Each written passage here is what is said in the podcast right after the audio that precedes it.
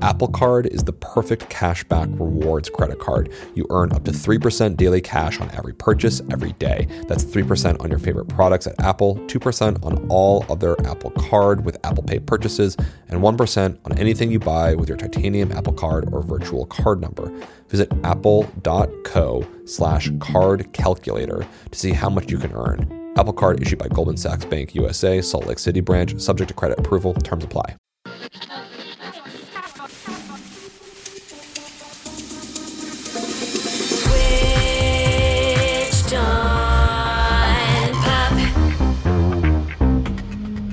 Welcome to Switched on Pop. I'm songwriter Charlie Harding. And I'm musicologist Nate Sloan. You know, Nate, some of my favorite music can speak to multiple emotions hmm. at the same time. Yeah. And as I was listening to songs to think about what we would chat about this week, I kept hearing this theme arise Yeah. a combination of hopes and dreams, but also fears and nightmares. Two things that you would think might belong in different songs, but are often happening in just one track. Hmm. I don't want to wax too philosophical about what that might mean at large, but these songs really stuck with me. Not only did they get stuck in my head, but existing in this sort of like liminal emotional space was powerful. Hmm. And so I want to take three songs today. One from Mac Miller off of his posthumous release, another from Future featuring Drake, Yeah. and finally Billie Eilish. Each of these artists are going to speak to both our dreams and our nightmares. Wow. All right. This is exciting. This is like chimerical pop. What does chimerical mean? Chimera is like a figure from Greek mythology that has uh, is a fire breathing monster with a lion's head, a goat's body, and a serpent's tail. so this is multiple things at once. I think that's exactly what we're going to find. I want to start out with Mac Miller. Yeah. an artist who we haven't spoken about on the show. A really, I think, important figure in contemporary hip hop. For those who don't know, Mac Miller was born in Pittsburgh, Pennsylvania, and he had a very promising young career in music before an accidental overdose at age 26. He recorded, in a very short period of time, 13 mixtapes and five studio albums. He was known for his 2012 song Loud, which went to number 53 on the charts. I like my music real loud, real loud. Can you turn that shit up for me right now? Right He was also featured on Ariana Grande's song The Way off her first album.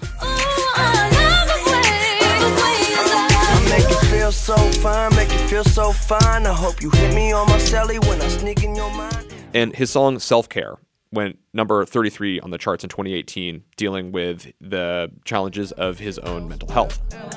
Self care, I'm treating me right.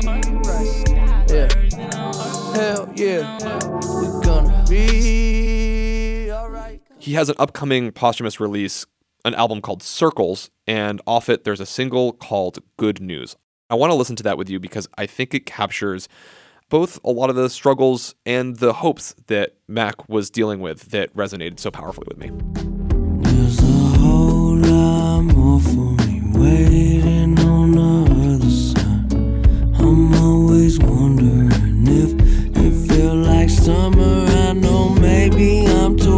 Too. I could make it there some other time.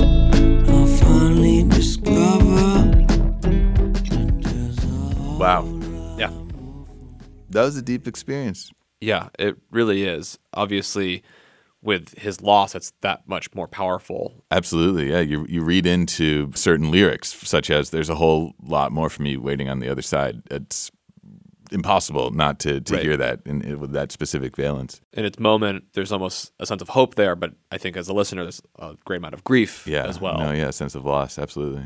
Mac was someone who dealt with depression. He struggled with fame and as well as addiction, and he wasn't afraid to talk about these things. It's what made a lot of his later work speak so strongly to people. I think he had a way of being extremely vulnerable. Mm. We can also hear in this song not just his vulnerability, we can hear the progression of his emotions, and we can hear, I think, the the real strength of him as a songwriter. And so I thought what we could do is is highlight a couple of moments that show this the song's sort of progression of despair into hope and the duality of emotions that it contains. If we just listen to the chorus, Yeah. I actually think we get both of those sides in one moment. Good news, good news, good news that's all they wanna hear. No, they don't like you when I'm down. But when I'm flying, no, it make them so uncomfortable, so different. What's the difference?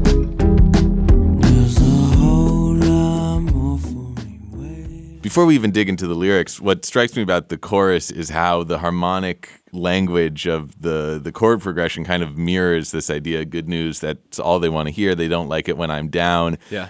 As he's saying down, the chords that are being played by these fascinating guitar parts, which Yeah. I, we need to talk more about. Yeah. They move to like a minor key and then maybe a diminished chord. Yeah. It's so it's text painting that notion of feeling down and then it resolves to the major tonic again. Just those four lines just have a lot of like emotional weight to them. Yeah, exactly. The words "good news" is all they want to hear, which is sort of in the more major sonorities Right. of that chord progression, are then balanced by the "they don't like it when I'm down" and where things take that more menacing turn. Mm. And those chords loop throughout. I think it's appropriate that they have this circularity to them. Mm-hmm. And there are, are moments though where he jumps out of these cycles. Part of it he does in the way that he performs vocally, and we're going to talk about that. But I think there's some other just really great moments I want to highlight musically as well. When he moves from the first verse into the second verse, I think we see the darkness really come out, and then the, hope comes later. Here's the second verse. When it ain't that bad, it could always be worse. I'm running out of gas, hardly anything left. Hope I make it home from work.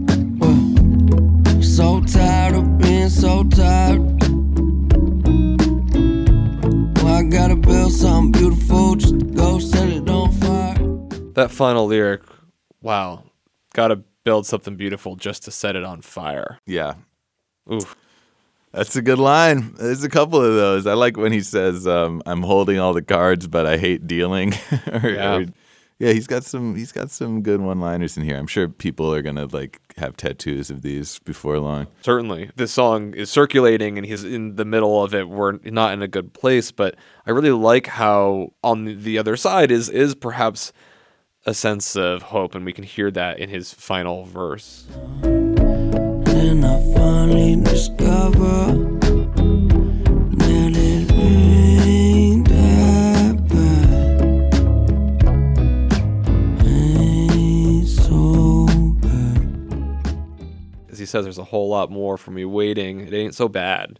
And of course this is what makes the song obviously so emotionally challenging is is, is that you know he, he didn't make it but he had a sense of there was great opportunity. We can hear joy in that as as a listener sort of interpreting our own experience into it. Hmm. You pointed out how the harmonies are both joyous but also unsettling. Yeah. and you were questioning like what's making that sound? And, and part of it is just the chords themselves but i think that this uneasy feeling that we're getting in the song is reinforced by how it's being produced we have some really great players on here uh, jon brion who people might know for his score for many films, including Eternal Sunshine of the Spotless Mind. He's produced for Aimee Mann, Fiona Apple, Kanye West. Uh, I think he was even even on Lemonade. And then also there's guitar by Wendy Melvoin, who played with Prince. So you've got these two really interesting guitar players, and we can hear them in conversation with each other. I think the way that they actually construct the track creates that uneasy feeling, and I, and I wanted to highlight it by playing it out for you Great. here's sort of just a really rough playing of that weird harmony circulating guitar line.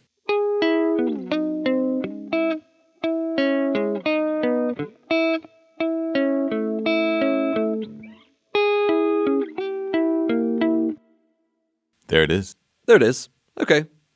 Kind of bland though. A little bit. And I wasn't gonna say it. thank you for sparing your critique. They bring the song a little more alive by not just doing that once, but they actually record multiple guitars on top of each other. And in doing so, it widens our stereo field, but it also feels like there's a little bit of a conversation happening by double tracking the guitar.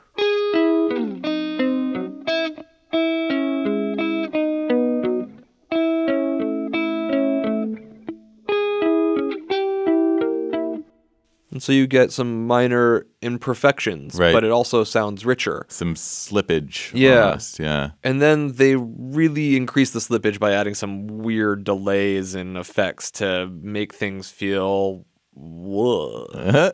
Technical term.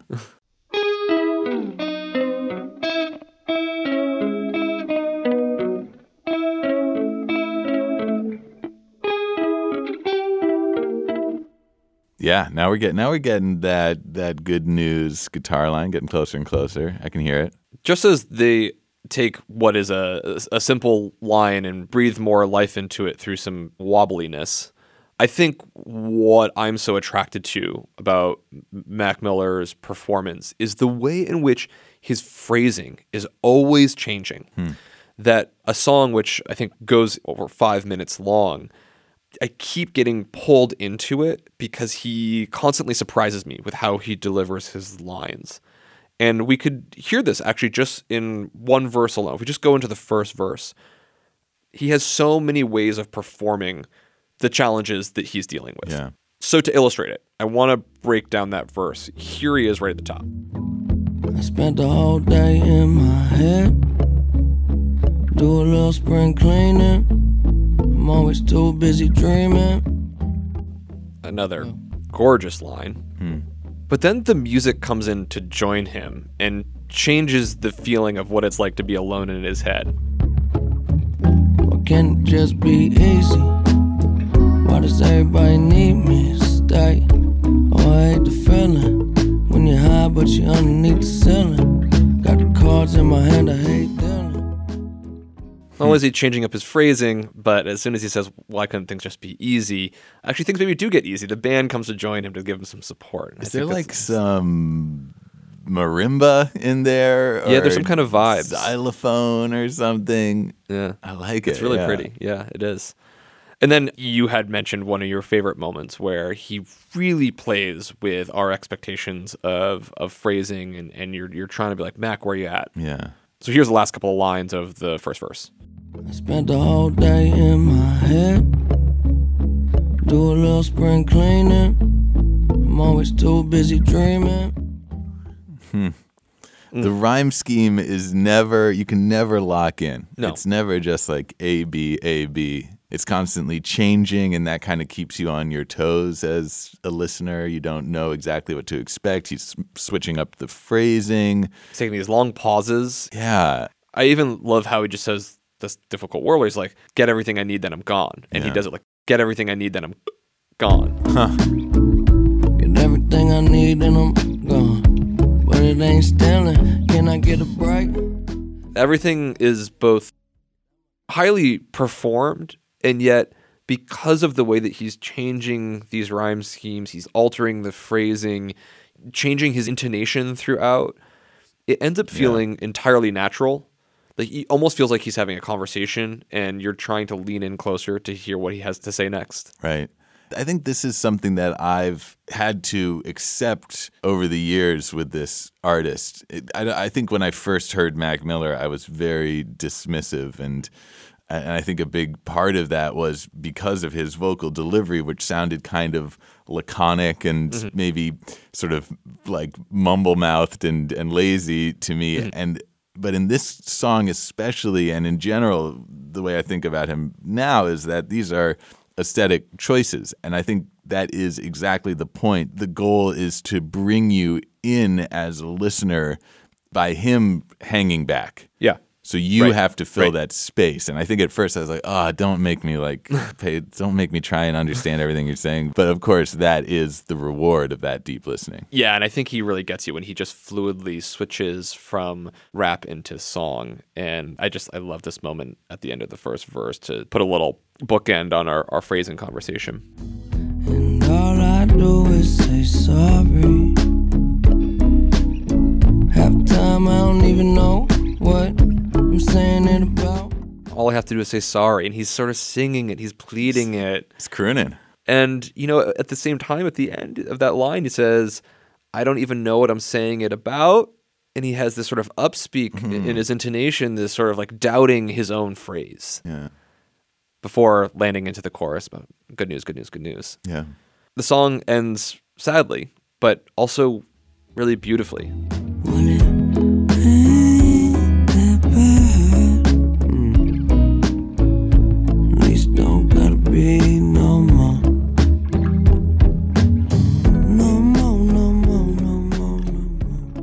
It ain't that bad. It doesn't have to be no more. And then he fades out, and the band just keeps on playing. Yeah.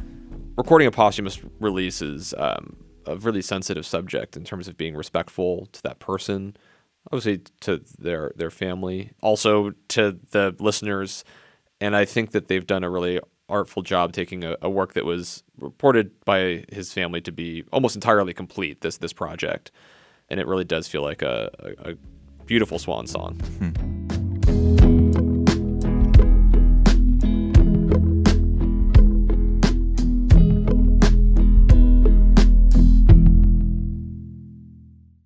Apple Card is the perfect cashback rewards credit card. You earn up to 3% daily cash on every purchase every day. That's 3% on your favorite products at Apple, 2% on all other Apple Card with Apple Pay purchases, and 1% on anything you buy with your titanium Apple Card or virtual card number. Visit apple.co slash card calculator to see how much you can earn. Apple Card issued by Goldman Sachs Bank USA, Salt Lake City branch, subject to credit approval. Terms apply. Let's keep on moving with some other music. Right on. Mac is not the only artist who is conveying these emotions of hopes and fears at the same time. I was very curious to hear this new release by Future and Drake. We just heard a song called Good News. Yeah. This song is called Life is Good. And we're going to have a question is it? All right. The song, very strangely, is divided into two parts. Okay. Distinct halves. Yeah. So we'll start with. Chimera.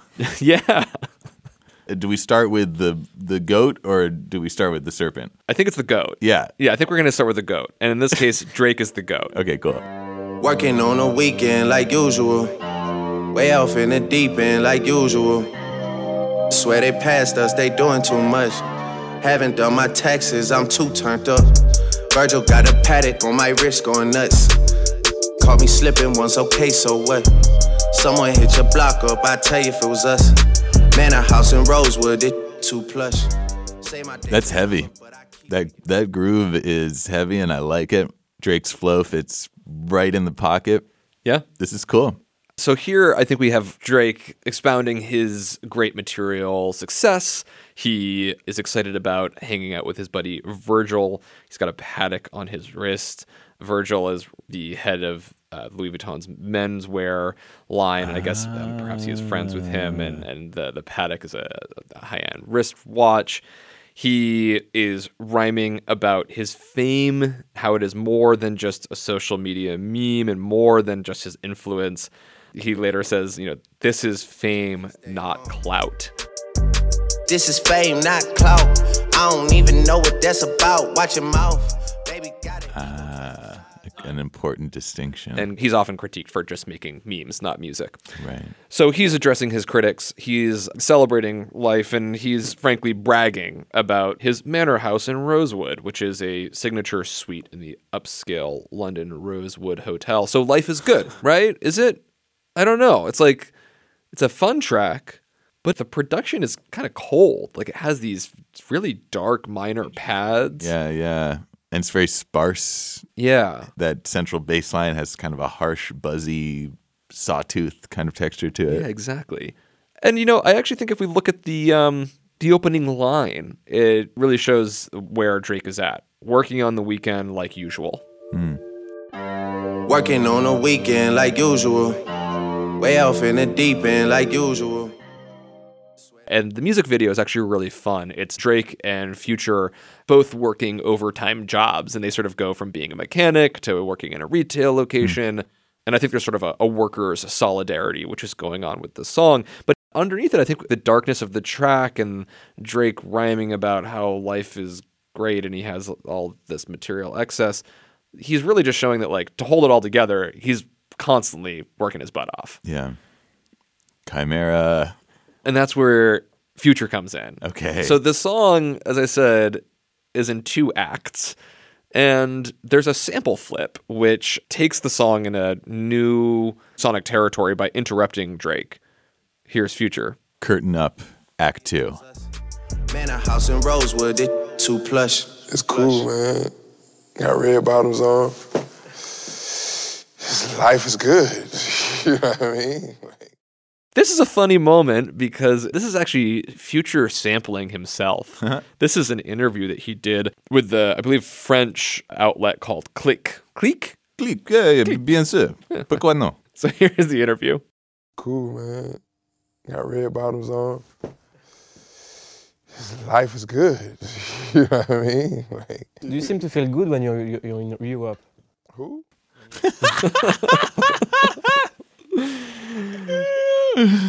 That's great. So Future here is of course talking about his red bottom shoes, Louboutins, and celebrating life. Let's get a little bit more of what's going on for Future. Yeah. You know what I mean? Like, Yeah, hundred thousand for the cheapest ring on the finger, look. Ooh, I done flew one out to Spain to be in my domain automata. Ooh, dropped three dollars on the ring, cause it been the truck, look. Ooh, I was in the trap, serving cocaine, they ain't been the same since. Ooh, granted, she was standing right there while I catch And now the serpent tail Yeah. and the fire breathing lion. we were talking th- how the very beginning of the song with Drake has like a certain heaviness to it. Yeah. We just threw a hundred pound weight on that, and Yeah. now we're like rattling. We've got trap hats, we've got heavy bass. Yeah.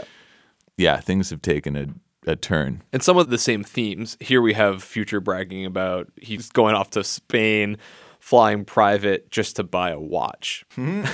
Which sounds like an exhausting trip, but in any case. Uh, yeah. I mean, just all the rigmarole, you know, packing and, you know, traffic to the airport and time change. It's, ugh, of Volt. Who wants to go? Flying private's not Who, the same who anymore. would go to Spain for to buy a watch? It's crazy. who is the time? Who is the time? Well, Future has the time because he just bought the watch. Point taken. Okay. Anyway, he he pairs this line with the end of his verse. He says, "Was in the trap serving cocaine. Haven't been the same since." And I think what we've got in this song is that same struggle between having made it, but in many ways his past catching up to him. Hmm. The systemic injustice of living in the trap constantly bothering him. He then talks about landing in London and needing to make sure that he yeah, is packing heat and that that there are constantly people out to get him. And so he has both made it, but he's got to have his head over his shoulder. Yeah. Ooh, they had the counter like lighting it up. Anybody can get it. Ooh, I'm on a PJ lighting it up. Backwood full of sticky. Ooh, I'm trying to tote that Draco or London and it's extended. Ooh, they got to stretch it. How we gonna die for this? Ooh, So I'm on a PJ private jet, lighting up backwood full of sticky, so having a fun time on the plane. Yes. uh, lands in London, and you know he's carrying a weapon with him, and worried about uh, you know people are going to carry a stretcher behind. So it doesn't matter if you're flying private and you're safe in the air. You land, and he's he still has the same fears that he's always had. The thing that really puts this song into bummer territory, if you will, Yeah. is I think the final line, the refrain. Gotta put methazine in my blood and Percocet. Hundred thousand for the cheapest ring you know, Future's entire oeuvre is known for its reference to lean, Yeah. its reference to, to, to codeine, Percocet. One of his big hits, Mask Off, was talking all about using uh. Molly and Percocet. Percocet. Yeah. I think in his music and the production, even in his vocal delivery, feels completely inebriated. Hmm. And it seems that you know, as he's flying around, he can't escape these things. And I and I thought, oof, man, is is that is that dark? But in going a little deeper and trying to find out what Future thought about this himself, I think you'll find that it's not so simple. In a Rolling Stone interview that he did with Charles Holmes, he had expressed, I think this was back in like 2016, maybe some concern. Like he says, you know, what have I done? What have I done to other people? What have I done to myself? Talking about the celebration of drug culture. Yeah. But he also says in that same interview with Clique, Click. we, Yeah. maybe as listeners, we could hear it in a different way. You know what I mean? I'm not like super drugged out, a drug addict. My music may portray a certain kind of image. And um, I know there's some people that might be super drugged out and they listen to the music like, hey, thank you, he's speaking for me. And some people that's not. They feel like, man, I don't have to do drugs. I can listen to Future and feel like I'm on something. Like, I don't have to try it. I'm not doing it for the try. I do it for like, uh, for moments and for people to enjoy it. You know what I mean? I don't do it for just like, for you to really have to live that type of life. That should be Dare's new slogan. Don't do drugs. listen to Future. Just listen to Future. And you'll it's the same thing, basically. I really appreciate how he uses this. He samples himself from this interview, celebrating how life is good. Yeah. He, I think, in his production and his lyrics, questions that same exact feeling. Is life really good? Is he just being haunted by his past? And yet, if we just go and look at the the material that he samples, we see that maybe this is more of a performance than it seems. Perhaps this is uh, evoking a sense of inebriation, Yeah. not necessarily celebrating it or endorsing it. and I think that might connect this track back to Mac Miller in a way. Both Yeah. of these are uh, nominally hip hop songs that kind of are uh, nevertheless at the bleeding edge of, of where rapping ends and singing begins. And they're also tracks that sort of force you to confront the performativity of of of the act where there it might sound sort of unstudied and improvised but the closer mm. you look and the closer you listen you see that these are very deliberate choices being made by Mac Miller and Future in their respective songs Yeah. to give you that feeling of spontaneity and something unstudied because that disorientation is so effective and so pleasurable for us as listeners Yeah, the chimera is uh, in full effect. yeah. Hi, I'm Johanna Ferreira, content director at Pop Sugar Juntos. Juntos is all about celebrating Latina culture, pride, our many intersectional identities, and joy. Thanks to support from Prime, there's so much to get into over at Juntos this month. From conversations with the Latina minds behind our favorite new movies and resurrected TV shows, to thoughtful celebrity commentary and exclusive interviews with some of the biggest Latin music artists today. And it doesn't stop there. Get more of the music, movies, and shopping you love on Prime. Whatever you're into, it's on Prime. Visit amazon.com slash prime to get more of whatever you're into from streaming to shopping. And get all of our latest coverage at popsugar.com slash juntos. Con amor, Johanna. And there's another artist, Yeah. and perhaps even artists, who I think are capturing so gorgeously this dual sense of having dreams and having nightmares, Wow. all in one song. Okay. On the edge of my seat. I had a dream.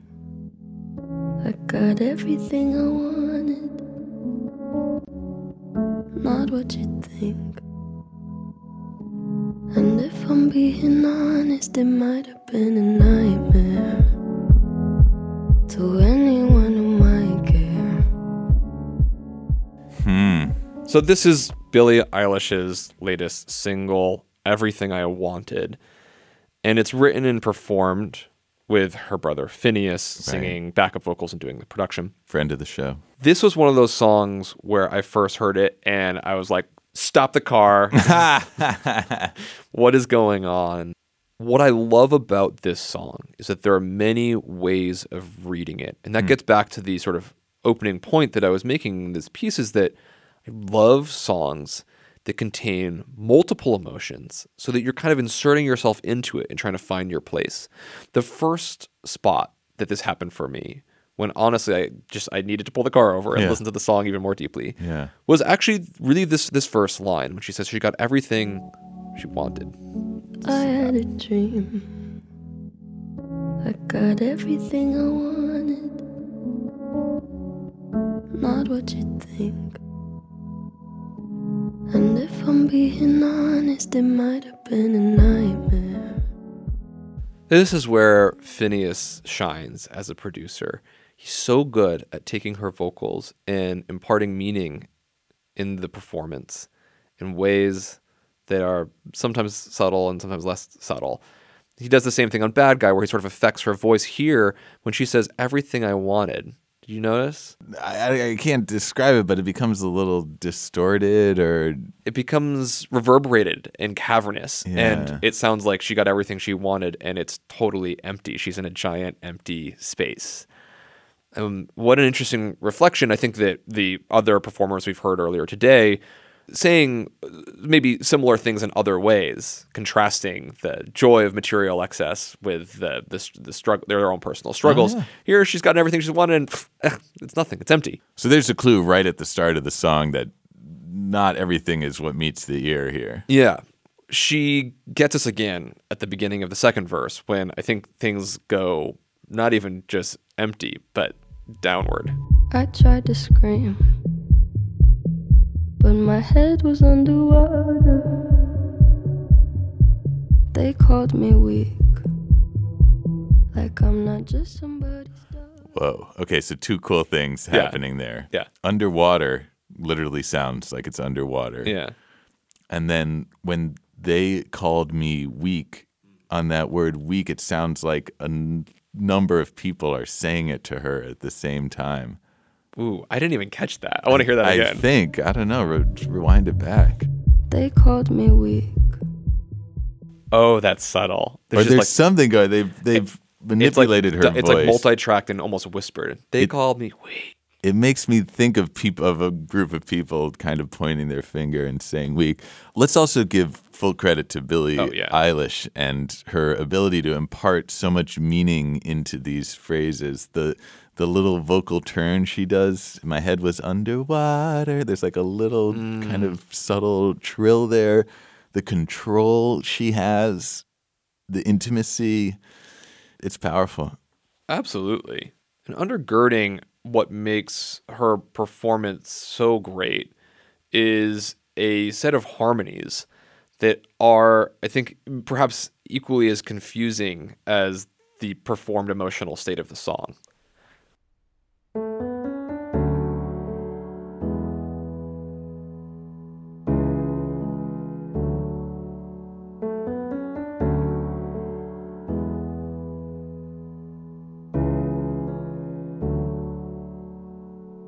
Lovely. Was that you? Was that you on the tickling the ivories there? That was me on the keys. Yeah. Sounding good, Chuck. Oh, thank you. When I first heard these sounds, I knew something was up and I couldn't quite Yeah. figure out what it was. So I consulted with our friend Asaf Perez from Top 40 Theory. Nice. Anytime you have a chord progression that's played in a loop that repeats itself for an extended section of a song or even for an entire song, and this is the case in most popular songs, it limits the functional feel of the chord progression because the chord progression is contained in a very small sort of capsule and the listener very quickly stops being affected by the supposed tension and release properties of the chords. So, for example, in Everything I Wanted, when the progression is slightly altered in the middle of the chorus, and instead of a minor three chord, you get a major three chord, the expectation for the loop to stay the same is defied, and that's a very noticeable moment in the song in terms of the harmony. So, for a chord progression that repeats itself, the most significant tension it generates from a harmonic standpoint is that when the listener hears the last chord of the loop, they expect a return to the first chord in the next measure or the next kind of metric unit. So to sum up, yes, everything I wanted has a non-resolving chord progression, but that non-resolution is more of a harmonic flavor rather than a functional building block. a lot of times in music t- today, chords don't sort of function as they did in, in, in the classical times, which is to say that they don't necessarily resolve to a certain place. Sure. They're not trying to point you in a mm. direction. Yeah. In fact, the song, like with Mac Miller, but also here with Billie, they're more for creating an atmosphere. Mm. And one of the ways they can create an atmosphere is by not pointing in a direction, keeping things open, letting the performer try different ways of singing over that repeating loop. Right. And in this one in particular, uh, Asaf would call this an open progression because it, it actually doesn't resolve to its home key. Yeah. In fact, the home key isn't in the chords at all. It's one of these strange chord progressions without its root chord. And just to highlight how this song has both these uh, hopes and Yeah. dreams and as well as their nightmares, we could actually imagine the song being a major song or a minor song. And to illustrate it, I took this chord progression and ended it in a major key and in a minor key. Let's check out what those sounds like. Do you want to do you want to sound uh, minor or major? Let's start with minor. Always want to end with major, I think. So we're just going to loop through once. Stays open, could go anywhere.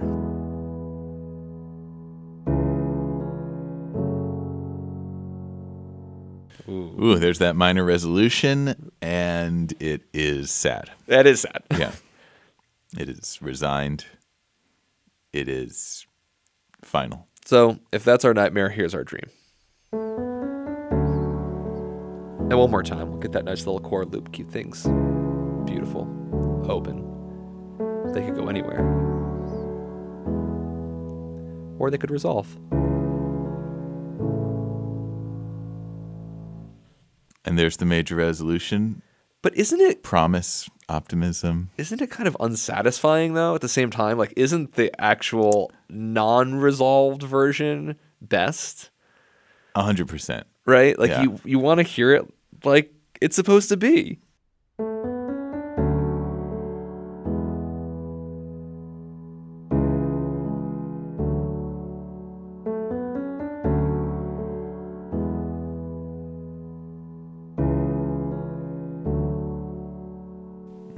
It's up in the air. Yeah, It's go not anywhere. one or the other. Yeah. It's the chimera.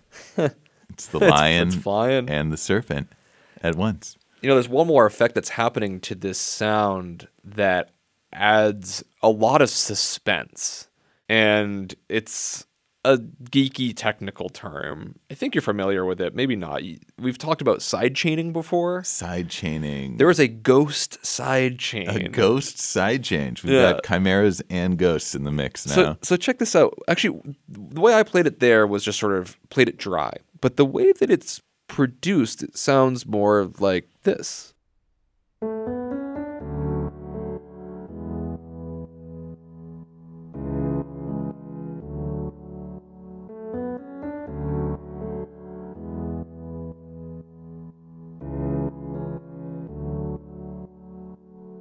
The song, we actually get it along with a nice kick drum, and there's a sort of sense of like pounding suspense, as I said. Hmm.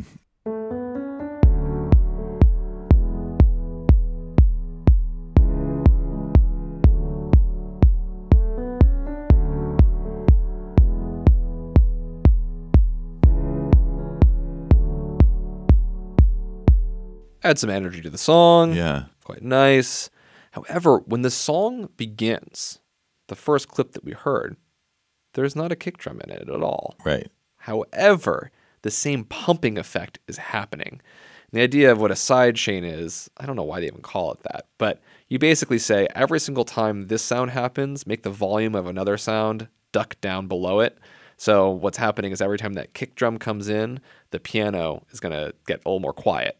Okay. And it has a thumping effect. Okay, so let me hear the piano and drum one more time, and I'm listening for the side chaining effect of the every time the drum hits the piano, kind of recedes in yeah, volume. Exactly.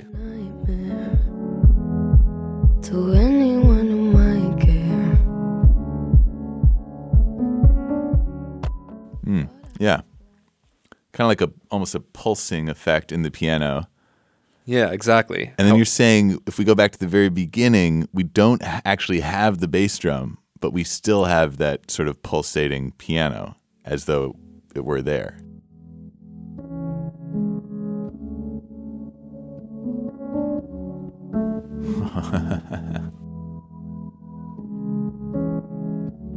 Isn't that cool? Yeah. It does create this sort of ghostly presence, which seems very fitting for Yeah. for a track that's somewhere between a dream and a nightmare. You know, this song actually is about an actual dream that she had in which she dies.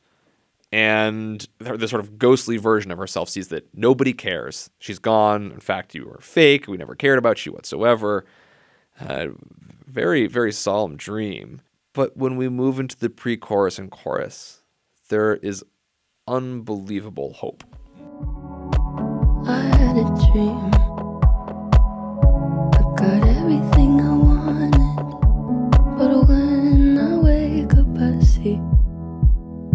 You with me. And you say, as long as I'm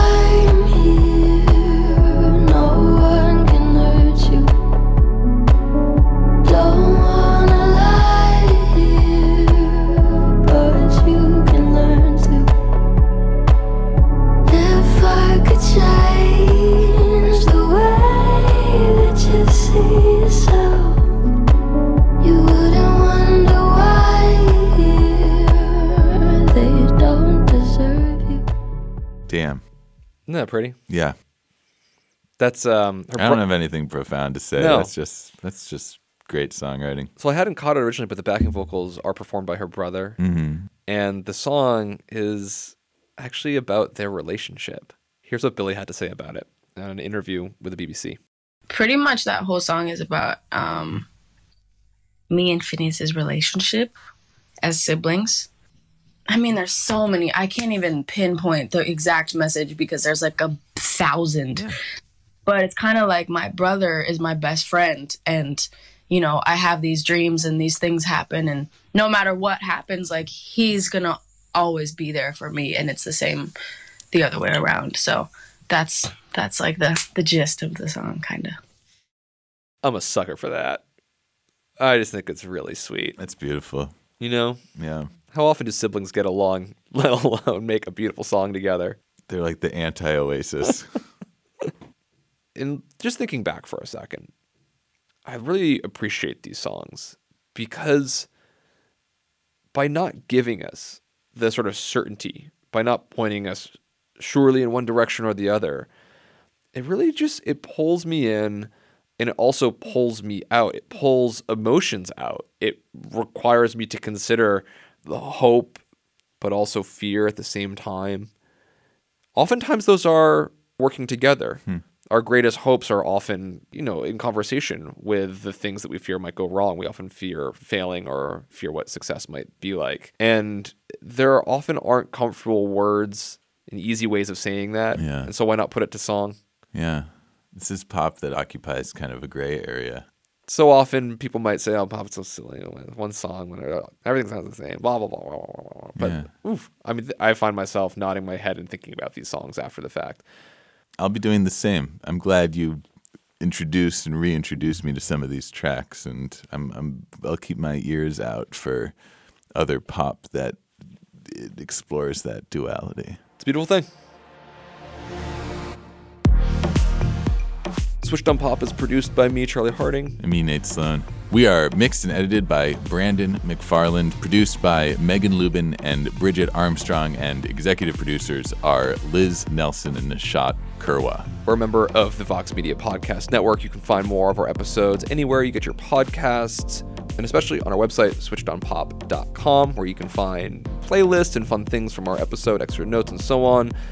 And our book, Switched on Pop How Pop Music Works and Why It Matters. We love hearing from you, so reach out on Twitter at Switched on Pop. We'll see you there. We'll be back in again another week, and until then, Thanks, for, listening.